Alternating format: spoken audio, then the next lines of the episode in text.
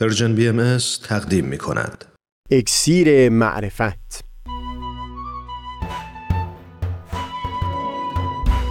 مروری بر مضامین کتاب ایقان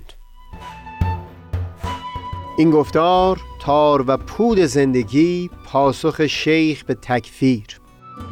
از تا همامه ازلی در شور و تغنیست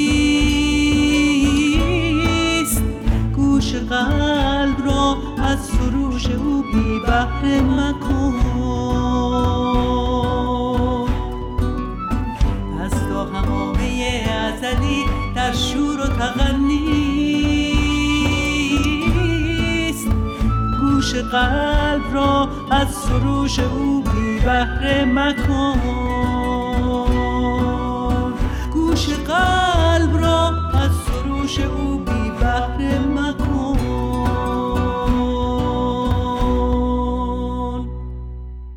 دوستان سهیل کمالی هستم. به مناسبت اینکه هم نام ملا علی برقانی در کتاب ایقان برده شده و هم در جای دیگری از همین کتاب با تعبیر نورین نیرین از شیخ احمد احسایی و سید کاظم رشتی یاد کردند در بیان شرح حال ملا علی ما گوشه از احوال شیخ احمد را هم با قدری تفصیل وارسی کردیم.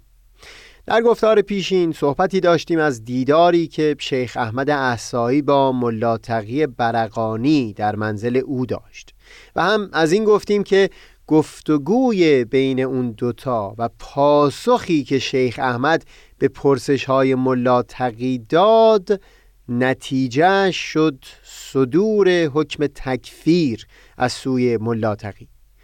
تا قبل از اون مجلس دیدار میان شیخ احمد و ملا تقی مخالفتی هم اگر از سوی بزرگان با آراء شیخ بود.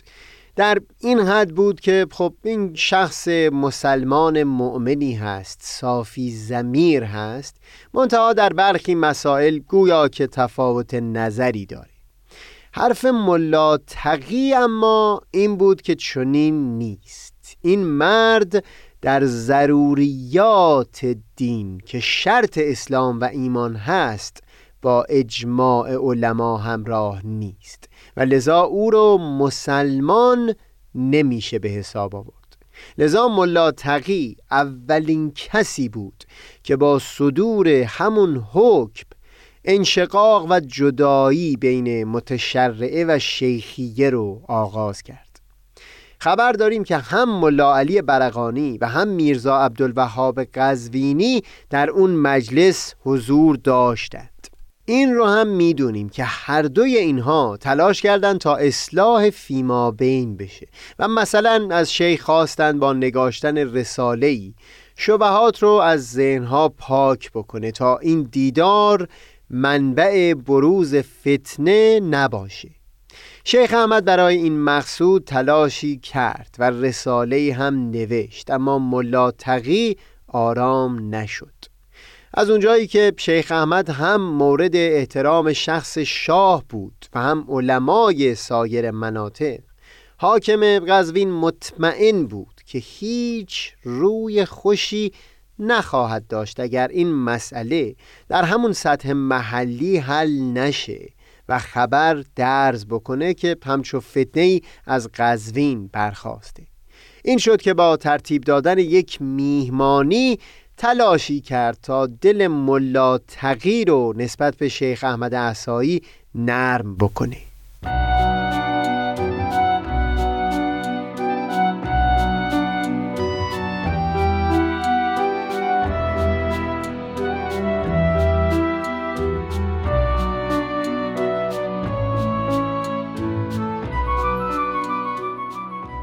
حاکم قزوین در منزل خودش میهمانی ترتیب داد و در کنار سایر علما شیخ احمد و ملا تقی را هم دعوت کرد و عمدن جوری جاها رو بر سر سفره ترتیب داد که جای این دو نفر کنار همدیگه باشه و همین که هر دو نفرشون از یک طبق غذا بخورن. ملا تقی حاضر نشد طبق غذاش رو با شیخ شریک بشه اینکه بماند. حتی در تمام طول اون مجلس یک دستش رو جلوی اون طرفی از صورتش که سمت شیخ بود نگه داشته بود یعنی که نمی‌خواد حتی چشمش به شیخ بیفته. بعدتر حاکم مستقیما شروع به صحبت کرد. که جناب شیخ سرآمد علماء عرب و عجم و لازم الاحترام است و ملا تقی هم باید در احترام ایشان کوتاهی نکند. و اینکه سخن مفسدین که در میان این دو عالم شجره اناد را کشته اند قلع و غم و دفع باید نمود. ملاتقی پاسخش به همه این حرفها بسیار سریح و کوتاه بود. در میان کفر و ایمان اصلاح و آشتی نیست و شیخ را در معاد مذهبی است که خلاف ضروری دین اسلام است و منکر ضروری کافر است.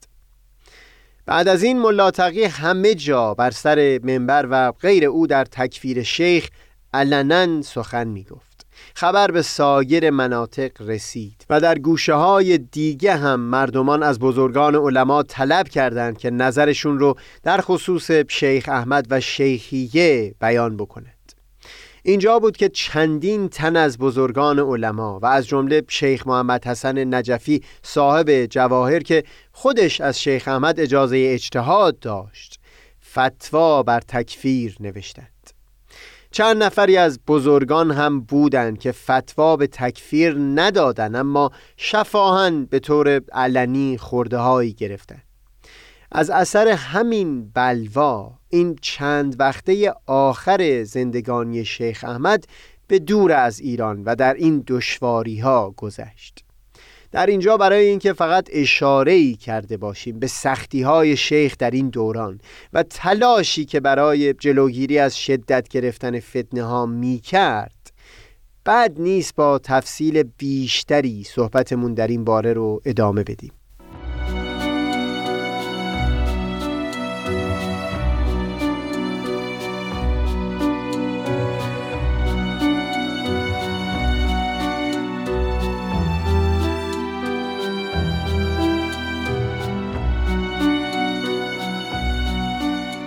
چند باری اینجا و اونجا به مناسبتی نام بردیم از حاج محمد کریم خان کرمانی که بعد از صعود سید کازم رشتی شماری از افراد طایفه شیخیه به او پیوستند. فرزند او حاج محمد خان رساله نوشته در تفصیل همین جریان اختلافی که در یک دو سال آخر زندگانی شیخ احمد عصایی پدید اومد بین چند تنی از علما و شیخ. دقیقا نمی‌دونم چه حکمتی هست که در اون رساله به هیچ وجه اشاره ای نکرده به ملاتقی برقانی و جریان دیدار او با شیخ و حکم تکفیری که صادر کرد. یک دلیل احتمالی برداشتی است که از برخی کتب تاریخی فهم میشه. یعنی اینکه اکثر بزرگان شیخیه مقامات علمی ملاتقی برقانی رو چندان برجسته نمی‌دیدند. لذا شاید به این دلیل بوده که این فتوا در نظر حاج محمد خان اونقدرها برجسته نیمده در هر حال ما بر اساس دهها منبع دیگه این رو می‌دونیم که اولین مجتهدی که حکم به تکفیر شیخ احمد صادر کرد همین ملا بود. حاج محمد خان در اون رساله داستان را از بعد از دوران قزوین یعنی زمان ورود شیخ احمد عصایی به کربلا آغاز می‌کنه. سخن از این میگه که شیخ احمد میل داشت این سالهای آخر کهنسالی رو در کربلا مقیم بشه. منتها کسانی از علمای نچندان عالی رتبه تصور کردن رقیبی در ریاست برای اونها پیدا شده. این شد که سخنانی از شیخ احمد رو به طور بریده بریده از این کتاب و اون کتاب گرفتند و نزد فقیه مطرح این زمان. سید مهدی بهرالعلوم بردند که پدرش سید علی بسیار در میان علما شناخته شده بود. او هم بر اساس همون کلمات فتوا به تکفیر شیخ احمد صادر کرد. بقیه رساله حاج محمد خان انتقادهای خودش هست نسبت به این رفتار و هم به خصوص نقل سخنان شیخ احمد احسایی هست در پاسخ به این برخوردی که این افراد از علما با او داشتند.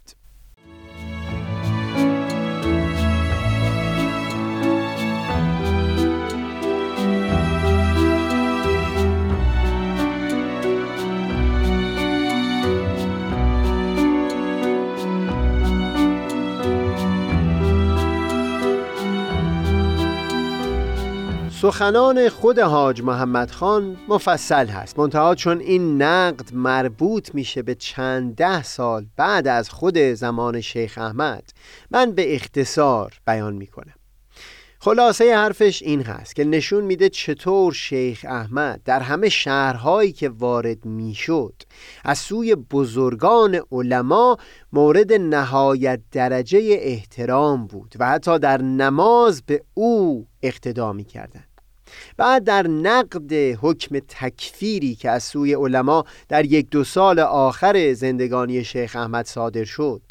بیان می‌کنه که جریان تکفیر به اجماع علما نمی‌تونه مربوط به مسائل فروع باشه و هم نمی‌تونه مربوط باشه به جزئیات مسائل نظری. چون این مشخص هست که بین علما در این مسائل اختلاف نظر هست.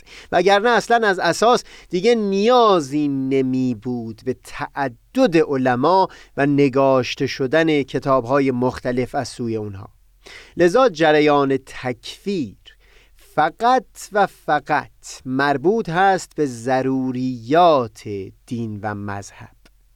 بعد بیان می‌کنه چطور ممکن هست که اون همه علمای بزرگ نسل قبل که اینطور احترام قائل می شدن برای شیخ احمد از نظر اونها مسائلی به این بزرگی که مربوط می شده به ضروریات دین و مذهب از نظرشون دور مونده باشه. در حالی که آثار شیخ احمد چندین دهه بود که منتشر شده بود و از نظر اونها هم گذشته بود.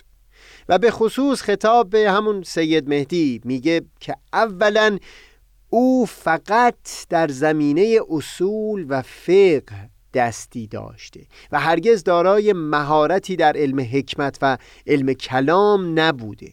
با این حساب اگر آگاه به اصطلاحاتی که در آثار شیخ احمد استفاده شده نیست چطور می‌تونه حکمی صادر بکنه؟ دوم همین که پدر او از خود او عالمتر بوده. چگونه بود که پدر او متوجه اینکه آراء شیخ مخالف ضروری اسلام هست نشد و همواره احترام فراوانی برای شیخ قائل بود که از متن اجازه اجتهادی که نوشته هم مشهود هست. منتها این فرزند خودش رو شایسته می‌دید در اینکه بخواد حکم به تکفیر صادر بکنه.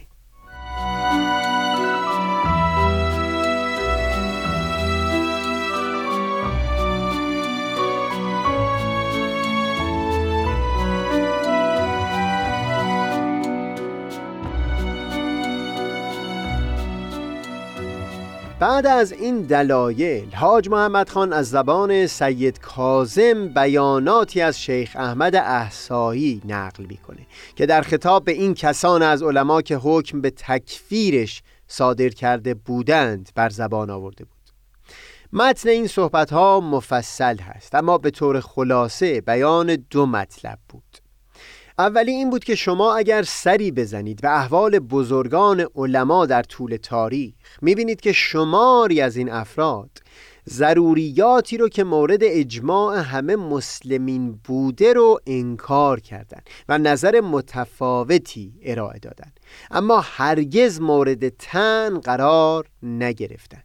به عنوان مثال شیخ صدوق اسمت پیامبر از صحو و خطا رو انکار می کرد و قائل شدن به اسمت در همه امور رو قلوب و شیوه قلات به حساب می آورد همچنین موارد فنی دیگه ای رو نقل می‌کنه از شیخ اردبیلی، سید مرتزا و مجلسی که باز در یکی از ضروریات نظری خلاف اجماع بیان کرده بودند. و بعد بیان می‌کنه که چطور شد که کلام اونها براش یک محملی پیدا شد. اما در حق من حکم به تکفیر صادر می‌کنید.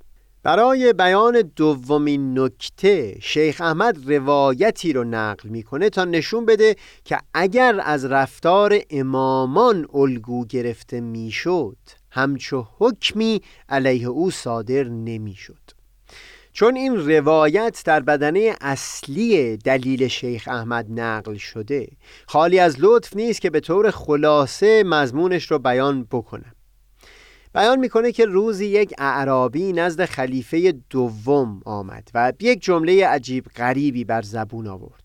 گفت من حق را اکراه دارم و فتنه را دوست میدارم.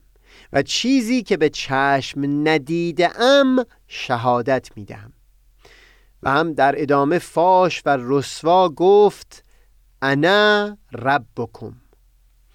خلیفه بیان کرد که به این جمله ها کفر خودت رو آشکار کردی و حکم صادر کرد که گردن او رو بزند حضرت علی که در اون مجلس حضور داشت فرمود که حقیقت آن است که این مرد تکلم نکرد مگر به ایمان. و بعد تک تک جمله های او رو معنی متفاوتی فرمودند جوری که با اعتقاد اجماع مخالف نباشه. اینکه گفت حق را اکراه دارم منظور از حق مرگ هست. که گفتند مرگ حق است. الموت حقان و خب این مرد از مرگ اکراه دارد. اینکه گفت فتنه را دوست دارد منظورش مال و اولاد هست. چون در قرآن فرموده که مال و اولاد را فتنه قرار دادیم برای شما. اینکه گفت شهادت می‌دهم به چیزی که ندیدم منظور شهادت به وجود خداوند هست که خب نادیده هست. آخرین توجیه عجیب ترین مورد هست. در عربی کلمه کم به معنی آستین هست و رب به معنی صاحب. این است که درباره انا ربکم فرمودند که عربی گفت منم صاحب آستین رب و کم شیخ احمد قبل از این روایت بیان کرده بود که فرد عالم این امکان در اختیارش هست. که به مجاز و کنایه و استعاره بیان مطلب بکنه و ملامتی بر اون نیست. بعد از نقل این روایت بیان می‌کنه که پس چرا شما در کلام من این کار را نمی کنید و مقصودش همین بود که چرا محملی برای توضیح کلام او پیدا نمی کند در هر حال این پندها در گوش علمایی که مخاطب شیخ بودند اثر نکرد. شیخ مجبور شد کربلا رو به قصد مکه ترک بکنه. اما پاش به مکه نرسیده بود که رخت از این جهان خاکی بیرون کشید و مواجهه با اون فتنه رو به دوستداران خودش واگذاشت. همیشه جان از مصر جانان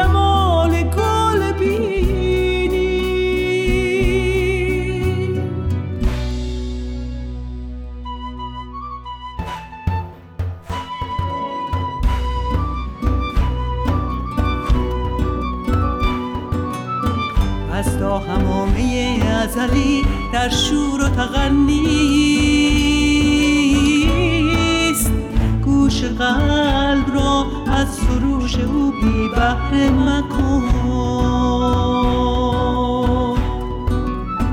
از تا همامه ازلی در شور و تغنیست گوش قلب را از سروش او بی بهره مکن. گوش قلب